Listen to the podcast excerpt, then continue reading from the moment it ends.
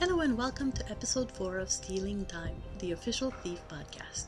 I'm your temporary host, Valérie Bourdeau, web content manager here at Eidos Montreal, and today I'm talking with Alexandre Breault, who is lead game designer on Thief. Hi, Alex. Hi. I took Alex away from his desk to answer some of the questions from the forums concerning the different ways players will be able to customize the UI and other gameplay elements in Thief to suit their own playstyles. If you follow us on the blog or if you listen to previous episodes of the podcast, you already know all about focus, uh, what it's for, how it works, and most importantly, that it can be turned on or off depending on whether you need it. Uh, but we give players freedom to do a lot more with the interface of the game. So let's get to it, Alex. Please tell us what UI options we can toggle on and off in Thief. Uh, the approach we took uh, is that we wanted the game to be as customizable for the player as possible.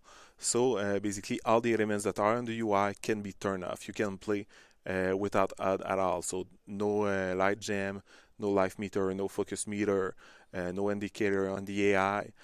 Also, all the interaction buttons you can turn them off so the button that tells you that you can interact with the drawers with the door you can disable them so they won't be there anymore in many of the demo that we did there was also the navigation prompt that are there. Uh, by default they are off in the game. You have the option to turn them on if you want that extra layer of help but that's something that we felt that we didn't need uh, for the player to understand where they can go what's the navigation system. But that was still useful for demo when it was uh, journalists that were picking up the controller and needed to be within the game within second with Right. so that's that was useful for that as well. Even the element like the notifier from your journal, the way, uh, the waypoint within the level, the minimap, they can all be turned off as well, really to have that immersive experience, no UI. But it's not just the UI that you can turn off. There's some other feedback within the game that you can turn off. Uh, there's the uh, loot glint that can be turned off, so you're able to remove that uh, bling effect that you have when you look at the loot, and the there's a kind of a waving effect on them when you're close by to help the player identifying the interactive object. They can be turned off, and you can then just rely on your understanding of the surrounding. It's same thing for all the interaction. We have that interactive glow when you are in range of the door that it lights a little bit. You can turn that off as well to have the most immersive experience. So let's say I'm a purist and I turn all the UI off. How am I going to know what's going on in the game?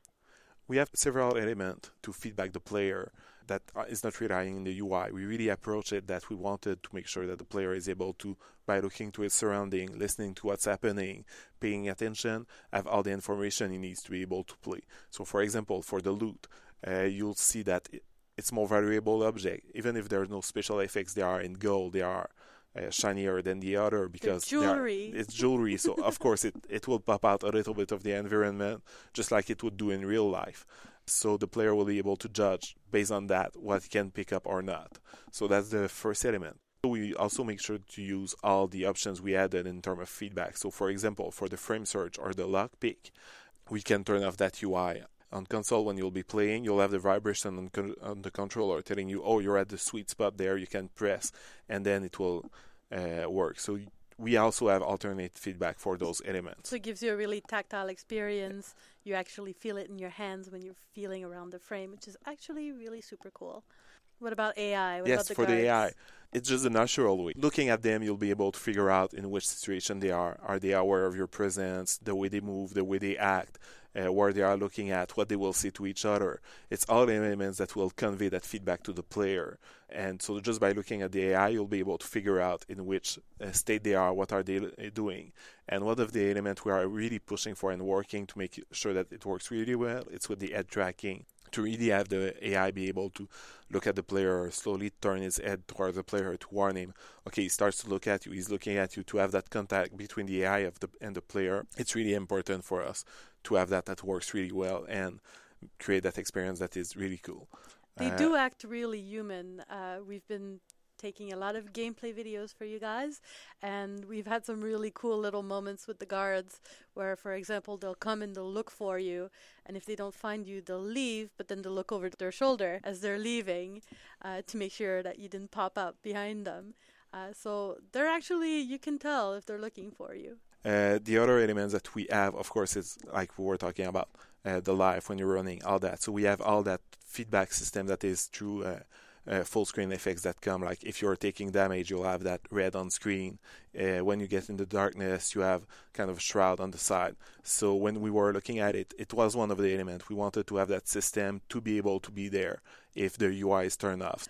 But yeah, let's talk about the light gem a bit more because that's uh, that's a big deal to our fans. Obviously, it's the most iconic piece of the classic Thief UI. Uh, obviously, the light gem is back uh, in Thief. How did we interpret it? Is it a binary? Is it a, a trinary? How does it work? Yeah, the way that we are treating the light gem, uh, we decided that it would really be focused on telling the player if he's in the darkness or in the light. So we kind of simplified the way it was giving feedback uh, to uh, concentrate on those two aspects. That doesn't mean that the sy- system has been simplified because all the other elements still impact your visibility for the AI. Are you standing? Are you crouching? What are your movement speed? Which type of action you are currently doing will all impact if the AI will be able to see you or not. So it's not a binary system, but we decided to really have a simplified way to tell the player, okay, now you're in the darkness, now you're in the light, to have those states really clear. Okay. So the light gem is three states uh, that only reflects the amount of light that's hitting the player, but the AI detection will take into account everything: your stance, if you're crouching, if you're moving fast, if you're making noise, if you're in water, and all that stuff. Yeah, all that is taken into account, and the light gem, like you're seeing, as you're in the darkness, you're in the light, and the in between that is warning you that you are on the threshold that it's more risky at that moment. You have kind of that forward warning that if you continue, you probably end up in the light. So all those elements are there. But again, that's an element that we can turn off in the UI, and we wanted to make sure that for the player it's really clear what is shadow and what is the light. So just by looking at the environment, we really worked hard with the lightning artist and uh, the art director to make sure that it's as clear as possible to see where it's light, where it's shadow within the environment, and also reflecting in on the player itself in the sense that you, when you see the hands of Garrett, they will be either in light or in shadow, depending of where you are standing. And sometimes we have uh, like those extra feedback, like the PS4 controller with the light in front, which is really fun to play with when you're in the dark environment. And as soon as you enter the bright area, it gets bright as well, so it reflects on what is around you when you're playing in the dark. And one of the moments that is really, uh, really cool that happens is sometimes we have lightning in the game, so that suddenly light for a couple of frame all the set you become visible and that's reflected on the light gem. So when you're playing that moment in dark room just with your screen and suddenly lightning strikes and the light gem goes at its maximum uh, maximum intensity the light on the PS4 as well lighting your the room around you it really gives that effect of being there being Garrett. So that's something that is really interesting that is added just an added feedback because obviously it's not on all uh, the versions. So. Yeah, it's a really cool little bit of real world immersion. So in the last Take 5 Dev Q&A, Daniel talked a lot about other features aside from uh, UI toggles that will allow players to customize their level of difficulty. So he talked about Ironman mode, for example. Can you tell us more about the different modes? Yeah, uh, so those custom switch, those custom modes are part of our difficulty system. Basically, when you start a new game, you have the choice of your difficulty, easy, normal, hard, or you can also decide to have one of those custom difficulty game. The first thing you'll do when you have a custom difficulty setting, uh, you'll still have the choice to determine the difficulty of your game. Is it easy, normal, or hard? And on top of that, you'll have all the different switches that will come add extra challenge, change your experience. Uh, so you can do it even in normal. So if oh, cool! So I could do an Ironman on easy mode. Yes. Awesome. uh, within all the switch, all the options that we have, we decided to regroup them in categories. So we have the w- first one, which is the classic thief mods, which include four switch to bring the experience a little bit closer to what the classic Thief experience was. Uh, so the first switch within that is uh, the one we already talked about. It's the no focus switch, so you play the whole game without having access to f- any focus elements. Uh, the second switch is the chapter save only. So basically, you only have one save, and it's at the beginning of your mission, and you need to complete the mission in one go. So the two other switch within it, there's the no reticle one, which is something that could have been in the display option, but we decided to make a switch out of it just to fit within that uh, classic thief idea. And the last one is the stealth takedown only, which means that the player will only have access to uh, the takedown from behind, the one that says in first person, the third person takedown like the takedown from above or the takedown in combat are not available for them within that mode. So that's for the classic thief modes. We also have two other categories, the legendary and the ultimate, which add different flavor of difficulty within the game. For the legendary one, uh, we have, for example, a no damage one where you cannot take any damage. You basically play with 1 HP for the whole game.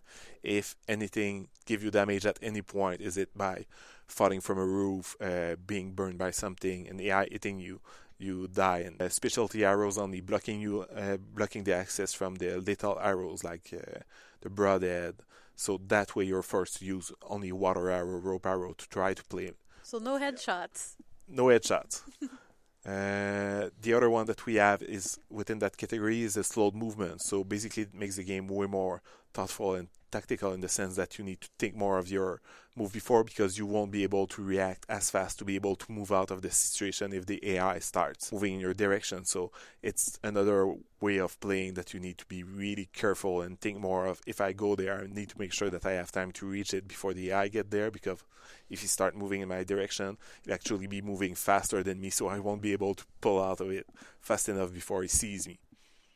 And the last category is the ultimate one. Uh, and that includes the one we already talked about, like the Iron Man, where you need to play the game without ever failing. If you fail, that means that you're game over and need to restart from the very beginning of the game. So that's with not just dying, but failing objective. Failing objective, failing. For example, if you combine it with the other one, which is the no alert mode, where if the uh, an AI detects you, you fail. That means that you need to complete the whole game without ever being detected that's one point that is important. All the switches that I'm mentioning can be turned on and off individually, but if you place them all together, they combine and make a difficulty even higher than. Yeah, that's crazy. So yeah, that's basically a crazy difficulty. Uh, the other one that we have also is, for example, it's a no kill, no knockout. So you're not allowed to kill or take down any guard within the game. So if you combine it like with the no alert Iron Man, it really creates that experience where you need to play as a perfect thief to get to the level. So a lot and of players will do these things as personal challenges, but they'll have to rely on their own discipline with other games. You know, oh, I won't kill anything, but the option is still there. Well, we're giving them the option to turn it off for real in the game, so they absolutely can't be tempted. When we were developing it, looking at it, we were kind of, that's really cool, and we need to find a way to let the player uh, brag about this, to tell the world that they finish the game with it with all those switch on. So we decided to add a leaderboard that will track each of the switch that you are turning on, give you a certain amount of points point, and the level of difficulty you choose is a multiplier on it. And the thing we did is we made sure that we know what's the maximum amount of points. It's all the switch at on at the hardest difficulty. If you play it that way, you'll know that you'll be on top of the leaderboard and we wanted to make sure that we really uh, reward the one that will finish it first. So once you're the first on the leaderboard with that score, it will be sorted by the date you enter it. So the first one that will be there will stay first of that leaderboard forever. Okay, so even if there's a second person that manages to do hardest difficulty with all the switches on, they'll never dethrone that first person. No, the first one to get there stay stay there, and then we can see who are the other one that managed to do it but took longer to get there. That it took more days. It's not based on your time in game, but really in real time life, which date you actually managed to do it. So that's so, a challenge to all the through Master Thieves in the community. Yeah. Which one will be the first to be able to complete that uh, the game with those switch at on, which is really a hard achievement to get, and that's something that we are seeing when people are trying it on the floor. They are fairly early in the game. They encounter that situation with only two AIs they've passed it hundreds of times without ever failing, but now they know that if they fail there, they lost all the progress they they have done. So their palms are getting sweaty, they are nervous, and if there's people behind them starting to look and teasing them, most of the time they get too nervous, do one mistake there, even though they did it always flawless hundreds of times. Just that stress factor is really interesting. So combining all those switch together create that really extremely hard experience that you cannot even be detected once. You cannot take damage once from any environmental damage. So that's a really uh, tricky things and when you combine it with the other stuff other elements for example that your movement is slowed down for that mode that just uh, explode the difficulty level of trying to complete the game that way. So jay on the forum asked us a really personal question Uh, yes, that's how we plan on customizing our own experience once we start playing the game for real and not for work. I know I've been playing the game every single day, uh, and I am I'm a total hoarder. I love the loot. I love the shiny, so I'll do everything it takes to get 100% loot at the end of each mission. So if I need to use focus, if I need to knock down some guards, if I need to be detected by the whole map to get that one last necklace, I'll do it. Uh, but I know that's not how everyone plays. So how do you play, Alex? When I play on the floor, I, I try all the styles that are possible within the game. Obviously, you're the game designer. You've tried all of them. Yeah, so we need to uh, sometimes play more stealth, more goals. Sometimes we just go head, head on, see how it behave when we go in combat. Sometimes more predator, playing with the AI, also uh, trying to distract them, use some of the trick we have in the map. But honestly, the thing I enjoy the most is the ghost approach, where you know that no one detects you, no one ever knows that someone was there. They're just confused because after that They're they they, they reopen the safe and it's empty and they don't know what happened. So th- that's the that's that's the way uh, I like the most. And we were talking about switch. I'm also someone that like to play when there's high stakes. So for me something like Iron Man is something that I really enjoy because that means that suddenly doing a mistakes is way more costing for you in the sense that you don't want to make that mistakes. You have that ex- extra stress. Will you be able to have that perfect timing to be Ghost in that situation. That extra attention is something I, I, I love. So you'll be gunning for that top leaderboard spot. Not the top one because I, I, prefer letting that to the community, and that's. Uh, it's not fair if a dev gets it. Indeed. Uh, thank you so much, Alex. Thanks. Give it up for Alexandre Breault, lead game designer on Thief. And thanks also to all the forum members who provided questions for this Q&A. Be sure to check out the blog for more information and some illustrations of the stuff we talked about today. And as always, follow us on Facebook, Twitter, and YouTube, all of them slash Thief. There's a lot more gameplay information to come, so you won't want to miss anything. From all of us here at Eidos Montreal, thanks for listening.